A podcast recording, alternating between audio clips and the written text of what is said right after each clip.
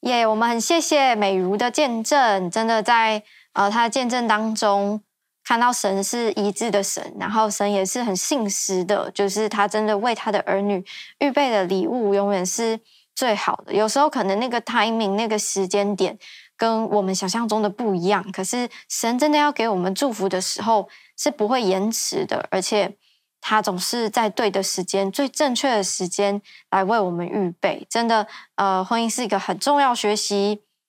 等待，或者是说在关系当中可以经历神的一个地方。所以，真的也很谢谢美如这样跟我们分享，然后也盼望透过这样的见证，可以祝福到同样也是在这样子的境况里面的家人们。好，那我们今天要进到。呃，信息今天是四月的一开始，然后也是我们这个系列的一开始。这个系列呢，我们要来提到的是噔噔噔，耶稣的脚踪。好，相信呃，有些人你可能有拿到这张小卡，或者是你看过这张小卡，就是这这这个系列的。各个主题。那四月呢，我们会花一些时间来谈耶稣的故事，因为四月有一个非常重要的节日，就是复活节，就是耶稣为我们走上十字架，然后复活的一段过程。其实耶稣的这一生，耶稣的生平是一段非常精彩的故事。虽然有很多的细节，也许圣经里面也没有透露得太详细，但是我相信真的。光是已经记录下来的部分就已经超爆精彩的，所以我们会在这几周当中呢，来谈谈耶稣的各种经历，包含他从嗯还是年幼的时候，一直到最后走上十架的这些过程。所以很盼望在这个系列之中，每个人都可以更经历耶稣，更。更认识耶稣，更知道耶稣不只是当时出现的一个历史性的人物，而是他是一位真的神，他是一位活在我们生命当中，到如今都还是呃彰显他的大能的神。所以我们可以先一起来做一个祷告。亲爱的耶稣，谢谢你让我们可以更认识你，好像真的当我们更认识你的时候，我们的生命也会也会被被你打开，就是更经历到。生命是是很宝贵的，因为耶稣，你为我们的生命，你自己付上代价。我们也真的透过你的生命去看到你怎么样，你怎么样爱我们，你怎么样把你最宝贵的真理跟话语，透过你自己的生命去活出来，以至于我们好像不是只是从文字当中去认识你，去知道你是一位怎么样的神，而是活生生的。嗯的看到神你，你怎么样在门徒之中，在我们之中来对我们说话？所以求你透过今天的信息，也来打开我们的耳朵，让我们可以听到你很真实要对我们所说的话。谢谢你，我们就把以下时间交在你手中，这样祷告奉耶稣的名，阿门。好，所以呢，从耶稣的故事里面，我们可以完全的看见一件事情，就是他是一位又真又活的神。但是他也是一位完完全全的人。简单的来说，就是耶稣也是个人。所以他虽然是神，他也是人，他也像我们，像你和我一样，是一个完完全全的人。所以有人的需求，有人的成长过程，也都是耶稣他很有去经历过的事情。那在圣经当中，有四卷书呢，是描述着耶稣的。生平跟故事就是有记录下来，这样就是新约的前四四章四福音书。那我很鼓励大家可以在这个月当中，你好好的去读这四章，呃，这四卷书，从这当中可以看到耶稣的故事跟他的一些教导。其实有很多有很多的教导都从这四个福音书里面出来，包含耶稣教导我们怎么祷告，像是主祷文。为什么要教我们这样子祷告？因为在旧约里面，其实没有人这样子祷告，但是耶稣告诉我们真实的祷告应该是怎么样。然后呢，耶稣也在呃四福音里面用了很多很多的比喻，就是不管他比喻天国是什么，他比喻怎么样子的人可以进到天国，就是这类的事情呢，都在。这四福音书里面说的非常的明白，而且有很多很生动的一些举例在这当中。耶稣是一个非常好的比喻者，就是他总是可以用贴近人的一些故事去表达一些真理的奥秘。所以鼓励大家可以花些时间来读，因为这些话虽然是对当时的门徒和当时他的儿女所说，可是如今也对着我们来说，如今这些话也持续的在我们生命当中对着我们的生命说话。那今天呢，我们要先来到耶稣的一个起头，就是到底耶稣呃为什么会来到这个世上？然后他来到这世上的时候，他到底做了些什么事情？他为什么要来？就我们今天会在一个这个开头去去一起来看，所以我们会先快快的、快快的来复习一下耶稣诞生。大家都一定非常呃清楚知道，圣诞节每次都会去演耶稣的诞生的故事，所以我们要很快很快的来提。好，就是呃大家都知道耶稣是童女玛利亚所生，那童女玛利亚那时候呢是还没有结婚的状态，她的未婚夫是约瑟。那他们就是在成婚之前，天使就向玛利亚显现，就告诉她说，呃，她将要生一个孩子，这个孩子要起名叫耶稣。这样，那那时候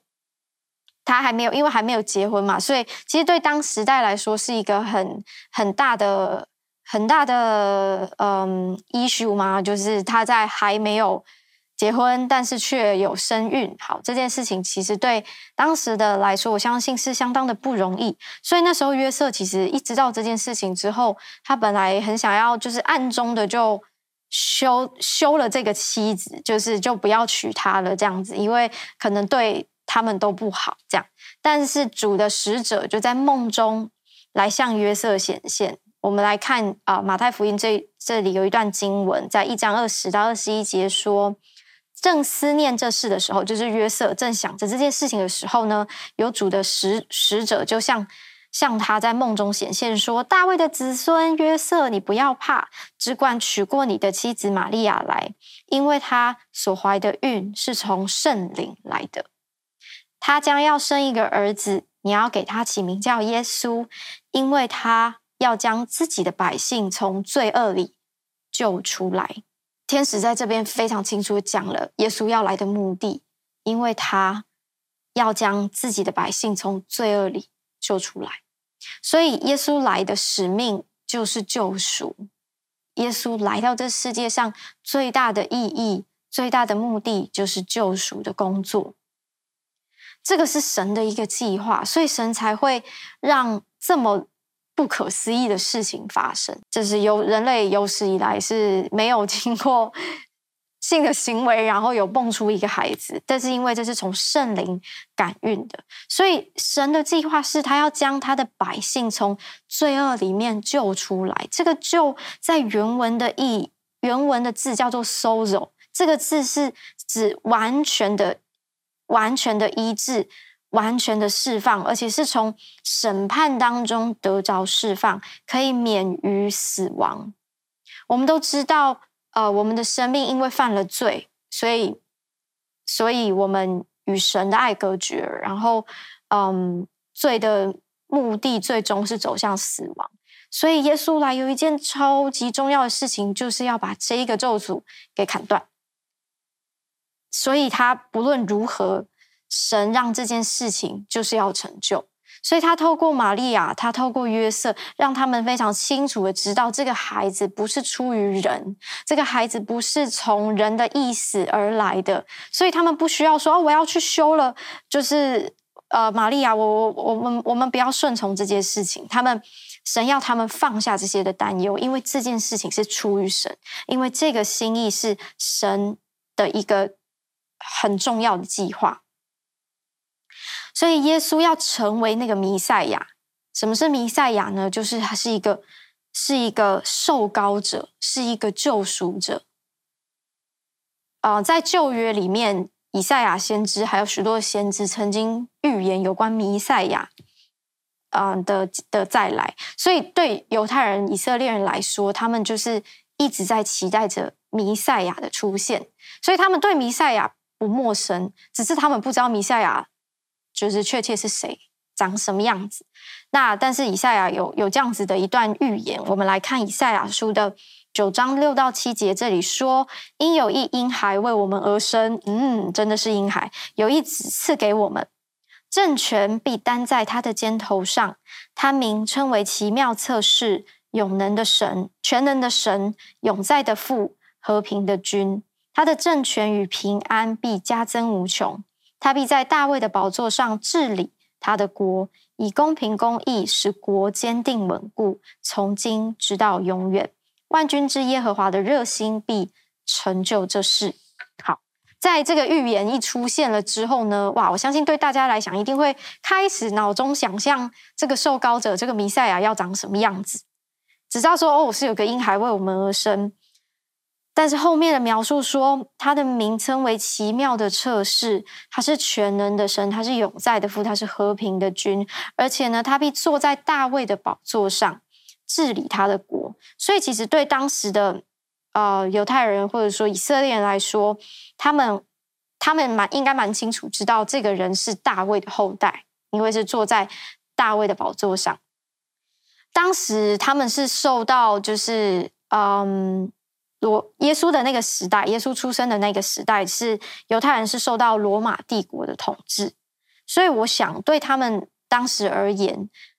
这里所说的国，所说的这个治理他的国的国，他们会认为是地上的国，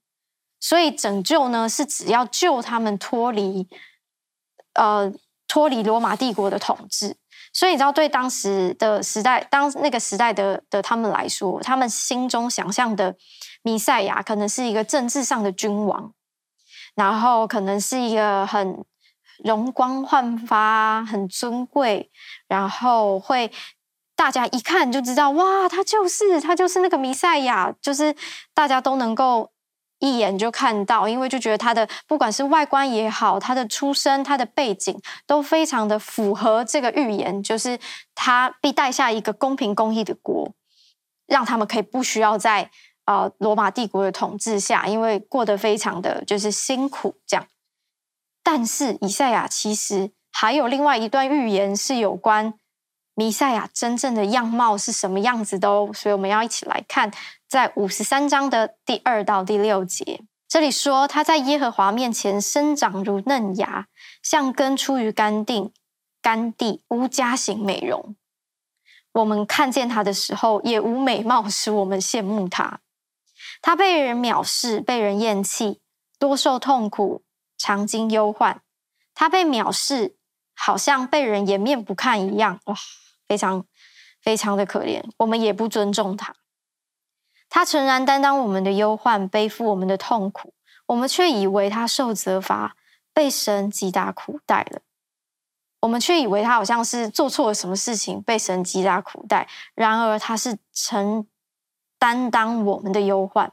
所以后面说：哪知他为我们的过犯受害，为我们的罪孽压伤。因他受的刑罚，我们得平安；因他受的鞭伤，我们得医治。我们都如羊走迷，个人偏行己路。耶和华使我们众人的罪孽都归在他身上。这边哇，其实很清楚的描述到真正的弥赛亚，真正的受膏者长什么样子。这里说，五五，他无家型美容，他没有一个好看的外貌。他就是你看到他的时候，你不会被他的外貌给吸引，你只会觉得他就是一个普通人，他就是一个甚至被人藐视、被人厌弃，甚至好像好像啊、被人掩面不看一样，而且大家还不尊重他。然后当他为我们受苦、被责打的时候，大家还以为是因为他犯错，所以被神被神苦待。哇，这个跟。嗯，犹太人原本想象的弥赛亚是截然不同的。他们以为弥赛亚应该是啊、出生在皇宫啊、豪宅里面啊。因为如果要是一个政治上的君王的话，那势必是生长在不错的家庭里面。诶，结果没想到他出生在马槽。那他的父母亲应该照理说要是一些政客或者很有影响力的商人或者是文士，结果。他的父母特别约瑟是是一个木匠。耶稣他来并不是要成为一个高高在上、受人爱戴的王哦，来敬拜我，来敬拜我，来救赎大家的。他完全不是。相反，他的救赎计划其实一点都不风光，还非常非常的辛苦。所以，其实我曾经想过，就是为什么耶稣要。要走这样子的路，就是拯救应该有很多种方式，救赎应该可以是很很光彩的，应该可以是很不错的。为什么耶稣呃要走一条这么辛苦的道路，还要让让人藐视他？他明明是神呢，为什么他要允许别人去轻视他，去轻看他？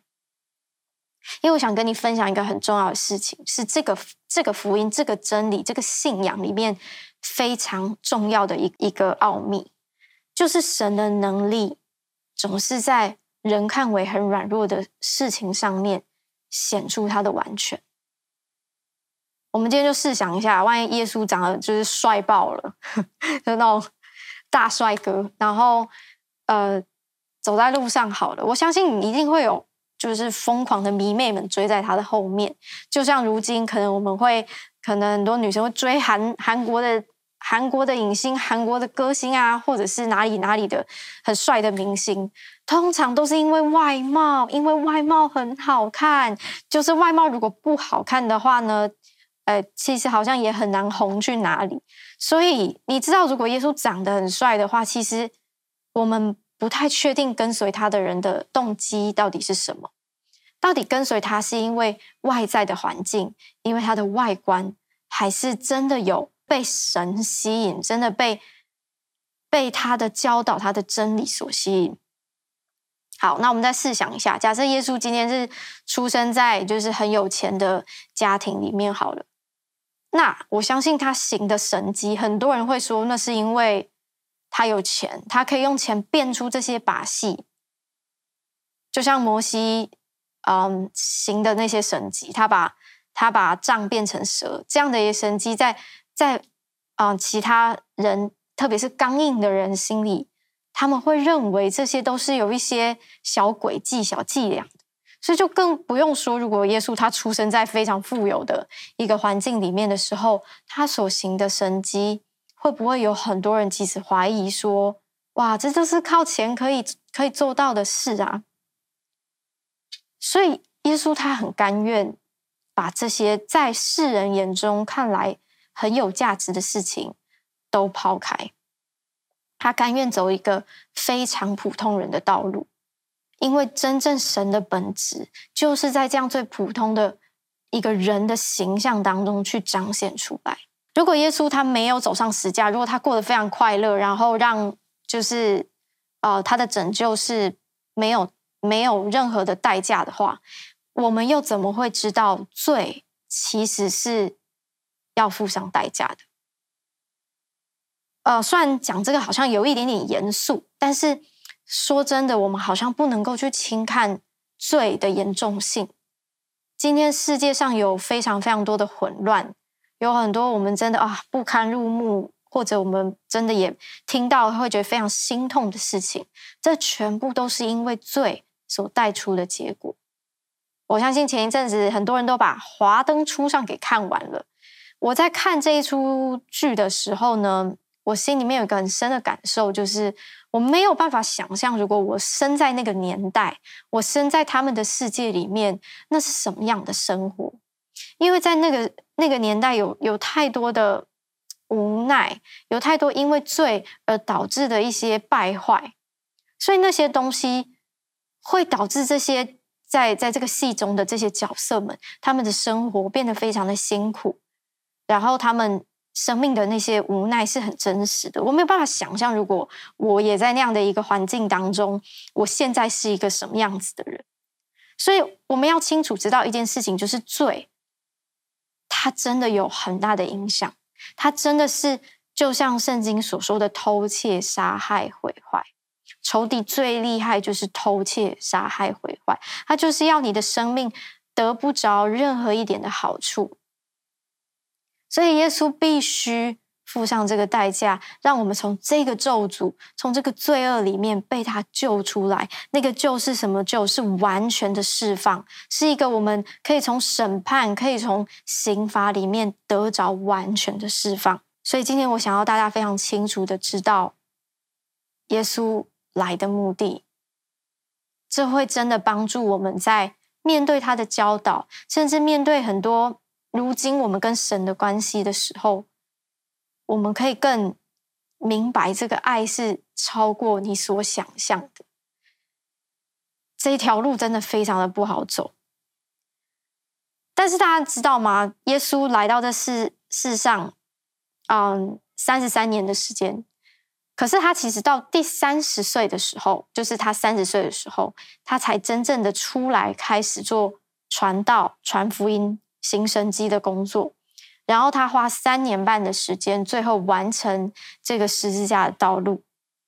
那你会说，诶，那三十岁之前都在干嘛？其实，老实说，圣经没有太多很详细的记载，耶稣的三十岁之前确切经历了什么样的事情，没有太多太多的记载。可是，从一些的记录当中，特别从路加福音，我们可以看到耶稣的成长，其实跟当时的犹太人的男孩是一样的。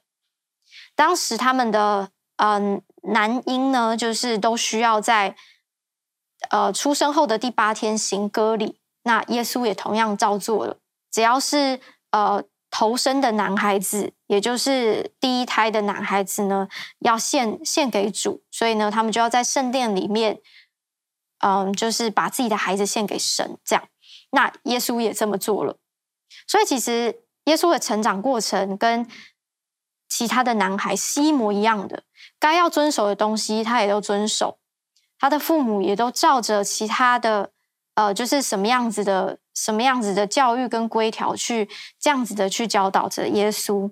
而且耶稣很常在圣殿里面，他还年幼的时候，大概十二岁的时候，还会在圣殿里面跟一些学者们很常的去对谈、讨论、去学习。你会说哇，一个神呢，他为什么要经历这些？就是一个神还需要经历一个从婴儿长到好。长到儿子，呃，长到一个一个一个男孩，甚至变成一个男人的过程，他不能一来就直接是一个男人的形象吗？他不能呃直接来就是赶快快速的完成这个最难的任务吗？为什么要就是从从零岁开始经历？你知道耶稣他没有为了加快完成呃这个救赎的任务去 skip 掉人生的任何一个阶段。他也没有因为这样就提早的曝光在众人的面前。相对的，这三十岁之前，其实他非常低调。我相信那时候，其实他就已经一定拥有、一定拥有神的能力在他的里面了。他甚至能够去行神迹，他甚至能够说出非常有智慧的言语，可以去教导人。可是神好像将他藏在。翅膀印下一样，是保护他，让让他并没有在这些过程里面很快的去大放异彩。他预备了一个人，在耶稣的之前，这个人就是大耶稣半年的表兄，就是耶稣的表兄，他叫施洗约翰。好，就是为什么要有这样一个角色？因为大家知道，从旧约到呃新约，要接受弥赛亚，接受耶稣基督这样子的一个。算是很新颖的一个一个思潮，一个信仰的时候，需要有很多的更新，跟很多在信仰上面的一些悔改。所以呢，预备了约施洗约翰这个角色，就是他在耶稣之前，他比耶稣更早出来去传道，去传什么样子的信息呢？是有关悔改的信息。所以在马太福音。呃，第三章这边有说，就是施洗约翰就出来在犹太的旷野传道。他去传什么？他说：“天国近了，你们应当悔改。”这个人就是先知以赛亚所说的，也就是先先知以赛亚也有预言过他。他说，在旷野有人声喊着说：“预备主的道，修直他的路。”所以施洗约翰这个角色是为了来帮耶稣铺路的，是为了当耶稣。实际开始去传讲道，去行神迹，去去真的医治病人，甚至去赶鬼，然后叫人的生命得释放之前，很重要的一个信息，就是要叫人的生命悔改。因此预备了施洗约翰。所以在当时呢，耶路撒冷啊，犹太全地和约旦河一带的人，就都会到约翰那边去做一个叫做悔改的洗礼。就是他们都会在约旦河里面受洗，而耶稣呢，他也做了这个洗礼。所以，呃，耶稣的预备是时候到之前，他会学习顺服跟等待。我们回到这段经文，就是耶稣怎么样去受洗的呢？在马太福音第三章十三节说，当下耶稣从加利利来到约旦河，他见到了约翰，就是他的表哥，要受他的洗。约翰就拦住他说：“哦，别，我当受你的洗，你反倒上我这里来吗？”施洗约翰非常清楚知道，他是为了耶稣而铺路，他知道将来的。这一位才是真正的神，所以他说：“你不要受我的洗，我反而要受你的洗。”但是耶稣说什么呢？他说：“你暂且许我，因为我们理当这样尽诸般的义。”所以约翰就许了他。耶稣说：“我们理当尽诸般的义，这个是什么意思呢？其实意思就是说，其实耶稣根本不需要受这个悔改的洗礼。因为他没有犯罪，他是一个完全的人，他不是像一般人一样，一般人是会犯罪，但他完全没有，所以其实基本上呢，他其实不需要做这一个悔改的洗礼，但是他接受了，代表他认为这件事情是非常重要的。嗯，我觉得有很多时候，我会从耶稣的身上去反思，为什么他要这么做，然后我就会去试想着。他这么做的意义是什么？耶稣他用他的行为去表明一件事情，他会这么做不是为了让这些事情，嗯，好像是他需要这些事情。我简单，我我试着描述一下，就是不是因为他需要受这个洗。严格上来说，他其实也不需要经历童年的这些成长经历，他就是神，他可以一生下来就什么都懂。可是他为什么要去经历这些？他为什么要在那些年日里面也让自己就像着正常人一样？他也没有让自己的神性在那个时候去表现出来。我相信这代表这些过程是重要的，代表在我们生命当中，我们其实也很常需要去经历哦，我们不是那么想经历的一些成长的过程。我们很想跳过这些过程，我们也很想，嗯。免于这些要等待、要忍耐的时时段，然后直接去经历我们想要经历或我们想完成的事情。但是，其实这些事情可能不是，嗯，不是像我们想象中或我们去定义的那样，就是它不重要。相反，从耶稣的从从耶稣的生命里面，我看见一件事情，就是所有的阻碍。所有的规则其实都是我们的必经之过。哦，耶稣没有说这些规则，呃，要跳过。他没有说这些的法则、这些的拦阻都要 skip 掉。他虽然是神，可是他却没有让这些事情在他生命当中超自然的消失。所以有时候我们好像会。跟神祷告一件事情是：神啊，求你挪走我现在的困境；神啊，求你让我，嗯，不要去经历现在的这些痛苦；神啊，求你让让这些很烦的事情都离我而去，让这些很讨厌的 SOP、很讨厌的规则、很讨厌的一些教训全部都离开我，因为我想要，我想要的是一个就是可以专注听你的声音，或者是我想要真的可以呃走进你的。你的计划里面这些东西都是多余的，有时候我们就会自己的这样子去定义什么事情是好，什么事情是有价值。然而，我觉得从耶稣的身上，我今天想鼓励大家的事情是：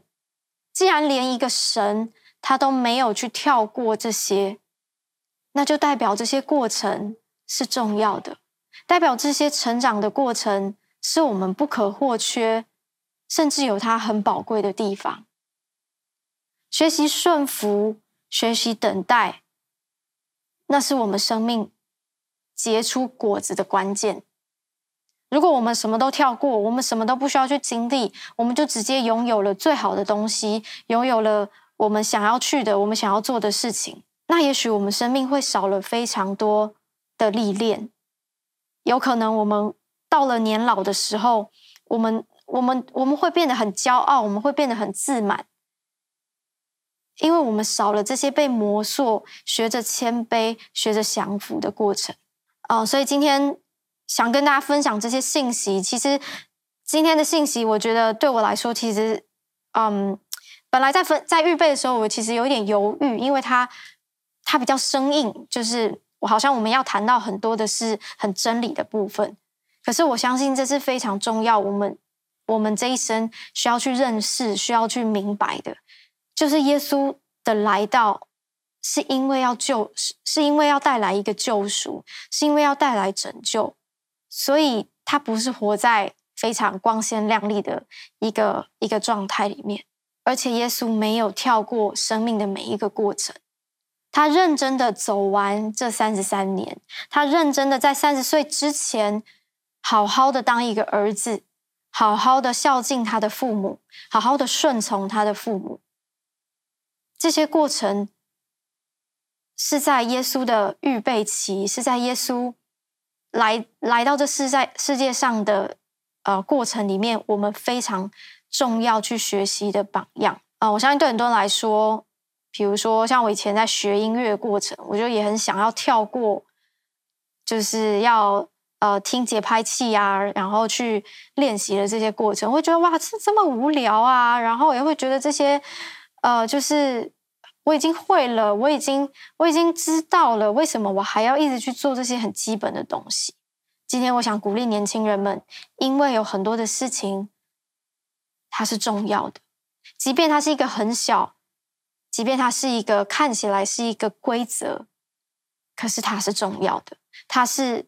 宝贵的，它是当我们学着去顺服的时候，你才会去经历经历到它的美好。所以最后，我们要一起来祷告。呃，我要为着今天听这个信息的每一个年轻人祷告。耶稣是为你而来，耶稣是为了来拯救你，救你脱离一切的罪，脱离一切罪的捆绑，一切罪的辖制。而耶稣今天也要让你知道，你并不孤单，因为你人生的成长阶段，耶稣也都经历过。还要告诉你的事情是，不要去轻看了你现在所所所经历的每一个大小的事情，不要轻易的去否定你的生命所有的经历。你可能不喜欢这段经历，可是耶稣说你不要否定它，你不要轻看了这段过程对你生命的祝福。亲爱的耶稣，我们真的感谢你，谢谢你亲自成为这个神。你成为人子，让我们可以去效法。如果今天你只是我们眼所看不见的神，那么当然我们会觉得好像你不明白我们所遭遇的。然而你自己走过人所经历的每一个软弱，每一个不容易，你都体会过，甚至你经历了我们都不可能承受，而且去经历的十字架的道路。是你亲自成为这样子的榜样，好让我们的生命可以透过你来学习，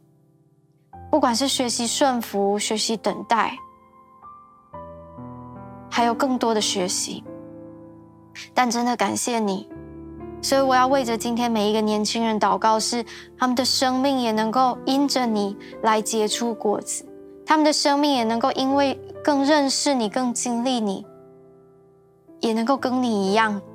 成为一个愿意等待、愿意顺服的人，而且在人生的每一个阶段里面，都可以去看到上帝你的祝福是超过这些苦难的，是超过这些不容易的。你总是在我们觉得已经快要走不出来，我们我们快要到尽头的时候，你亲自彰显你的能力，因为你的能力就是在我们的软弱上显得完全。耶稣，我谢谢你，求你祝福今天的每一个年轻人。除了听见这样的真理之外，他们的心从现在这一刻真正的感受到，耶稣你是何等的与我们每一个人同在。你让我们不是孤单的。你明白我们现在的经历，你明白我们现在度过的每一个处境。求你亲自成为我们的帮助。最后，我想邀请你来做这个祷告，因为有可能你啊、是第一次认识耶稣，你想要再更认识他多一些些。那我想邀请你做这个祷告，是让耶稣这一个完完全全的神，也是完完全全的人，他要住进你的生命里面。因为虽然他如今不是用肉眼，我们肉眼看得到的形式存在在我们的生命中，可是他住在我们的心里面。就是当你做这个祷告的时候，耶稣也同样的要住进你的生命当中。所以你可以说：“亲爱的耶稣。”我邀请你进到我的生命中，我邀请你成为我生命的主人，求你成为我的榜样。我知道你是那一位救赎者，而你的救赎不是在一个很完美的环境之下，很完美的背景之下，你的救赎。是单单为了我，我想要像你一样，愿意去顺服跟等待，在我生命的每一个季节当中，求你成为我的帮助，求你成为我的力量。我们这样祷告，奉耶稣的名，阿门。好，我相信，呃，耶稣。的生命要持续的对你我来说话。呃，今天的信息虽然到这边，但接下来的每一周，我们会更多、更多的来聊聊最爱我们，还有我们最爱的耶稣。愿上帝祝福大家。